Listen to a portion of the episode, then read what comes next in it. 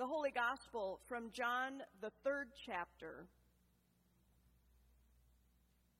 And just as Moses lifted up the serpent in the wilderness, so must the Son of Man be lifted up, that whoever believes in him may have eternal life. For God so loved the world that he gave his only Son, so that everyone who believes in him may not perish, but may have eternal life. Indeed, God did not send the Son into the world to condemn the world, but in order that the world might be saved through him. Those who believe in him are not condemned, but those who do not believe are condemned already, because they have not believed in the name of the only Son of God. And this is the judgment that the light has come into the world, and people love darkness rather than light because their deeds were evil. For all who do evil hate the light and do not come to the light, so that their deeds may not be exposed. But those who do what is true come to the light, so that it may be clearly seen that their deeds have been done in God. Here ends the reading of the gospel.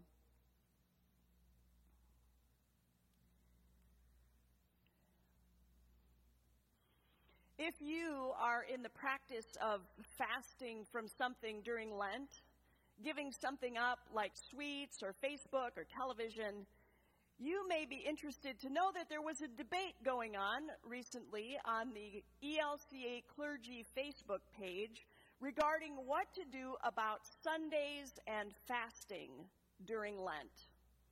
There are two schools of thought. One is that if you have decided on a Lenten fast, then you need to fast from that thing every single day during the season. The second thought is that you don't have to fast on Sundays because every Sunday is a celebration of the resurrection. Every Sunday is a little Easter, if you will. And so fasting is not expected. So on Sundays, you can take a break from your fast and indulge. So the clergy didn't settle the debate, but personally, I like the second understanding better because there's more grace. Grace in the form of a Sabbath each week to put aside our discipline and fasting and just celebrate what God has done for us. And that's what I'd like us to do today on this Sabbath to put our Lenten disciplines aside and simply celebrate the gift of God's grace. I was pointed that way of grace in our lesson today from Ephesians. I mean, this passage just oozes grace. For by grace you have been saved through faith, and this is not your own doing, but it is a gift from God not the result of works, so that no one may boast. Grace is a gift from God. Our Lenten small groups have been discussing grace defined this way as God's unmerited favor, as something that we are freely offered. Grace can't be earned, we can only receive it with our open, empty hands. You see, grace comes even when we fudge on our fast from chocolate. Grace comes even when we are less than our best selves. Grace comes even in the midst of our brokenness, and we are painfully aware that the only thing we can bring to God are our open, empty hands. Jesuit priest Gregory Boyle tells a story in his book, Tattoos on the Heart, about when he was a newly ordained priest in the mid 1980s. And he was sent to work in the South American country of Bolivia for one year. Well, early on in his time there, he was asked if he would be willing to travel up into the mountains to a remote area to say Mass for a little village there a village that hadn't seen a priest in 10 years. So, of course, Father Boyle was glad to go. And so one Sunday afternoon, they arranged a ride for him in the back of a pickup truck. And they went up, up, up, up, up into the hills till they got to this remote place.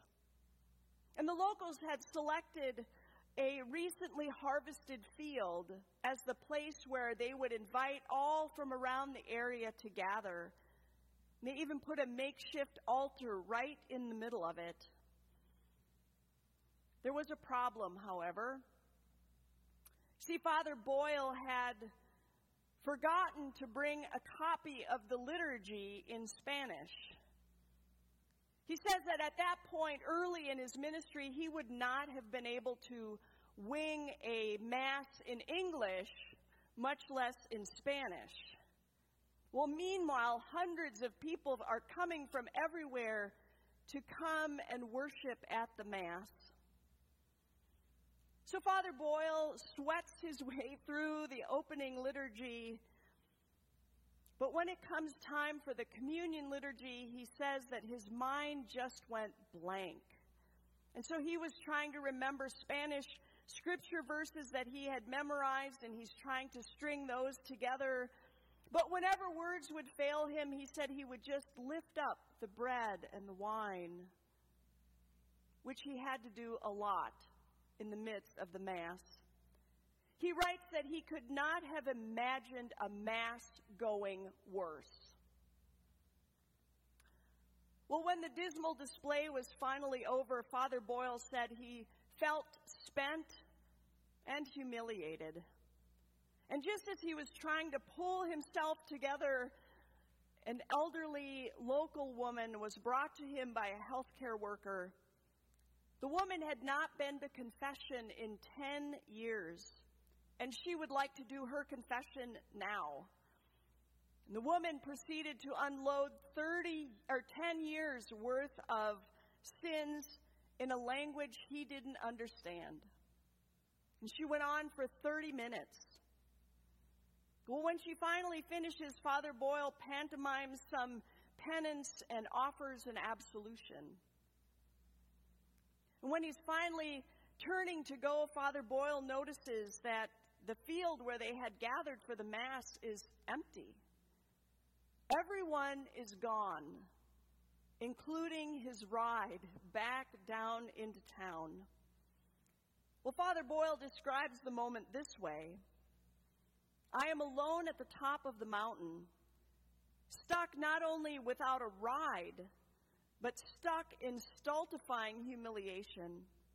I am convinced that a worse priest has never visited this place or walked the earth. With my backpack snug on my shoulder and my spirit deflated, I begin to make the long walk down the mountain and back to town.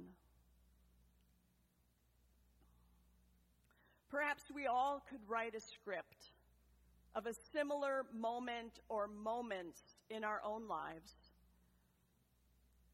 Times when we felt stuck in deflated spirits and stultifying humiliation.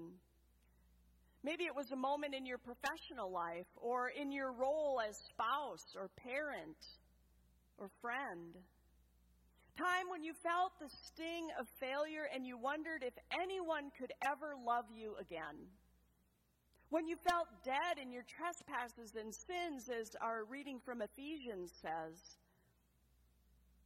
You wonder if this moment will forever define you. Enter grace. Through grace, God does not allow your story to end in that moment. With grace, with God, there is always a chance for a new beginning. That moment does not define you because you have been saved by grace.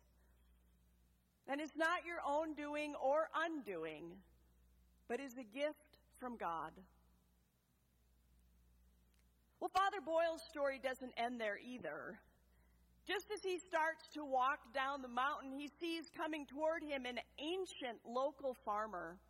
And this guy is wearing wool pants with a rope around his waist for a belt, and his shirt is frayed at the collar, and his suit coat is coarse and worn, and his feet are, are caked in Bolivian mud. And his face and body are weathered from years of hard work and poverty. The man approaches the priest and he says in Spanish, Thank you for coming, Father. And then he reaches into his suit coat pocket and he pulls out two handfuls of colorful rose petals. And he motions for Father Boyle to bend over and he sprinkles the rose petals on the priest's head in a wonderful gesture of blessing. And the man reaches back into his pockets and he pulls out more fistfuls and more sprinkling and more fistfuls. He seems to have an infinite supply of rose petals. And there is nothing that Father Boyle can do except receive this tender gesture in the face of his failure. Receive this grace even as his tears fall to the ground.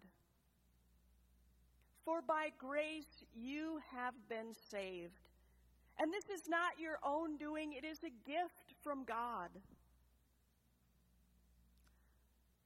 Well, when I read that story, I wondered if it was Jesus disguised as an old farmer who met Father Boyle that day.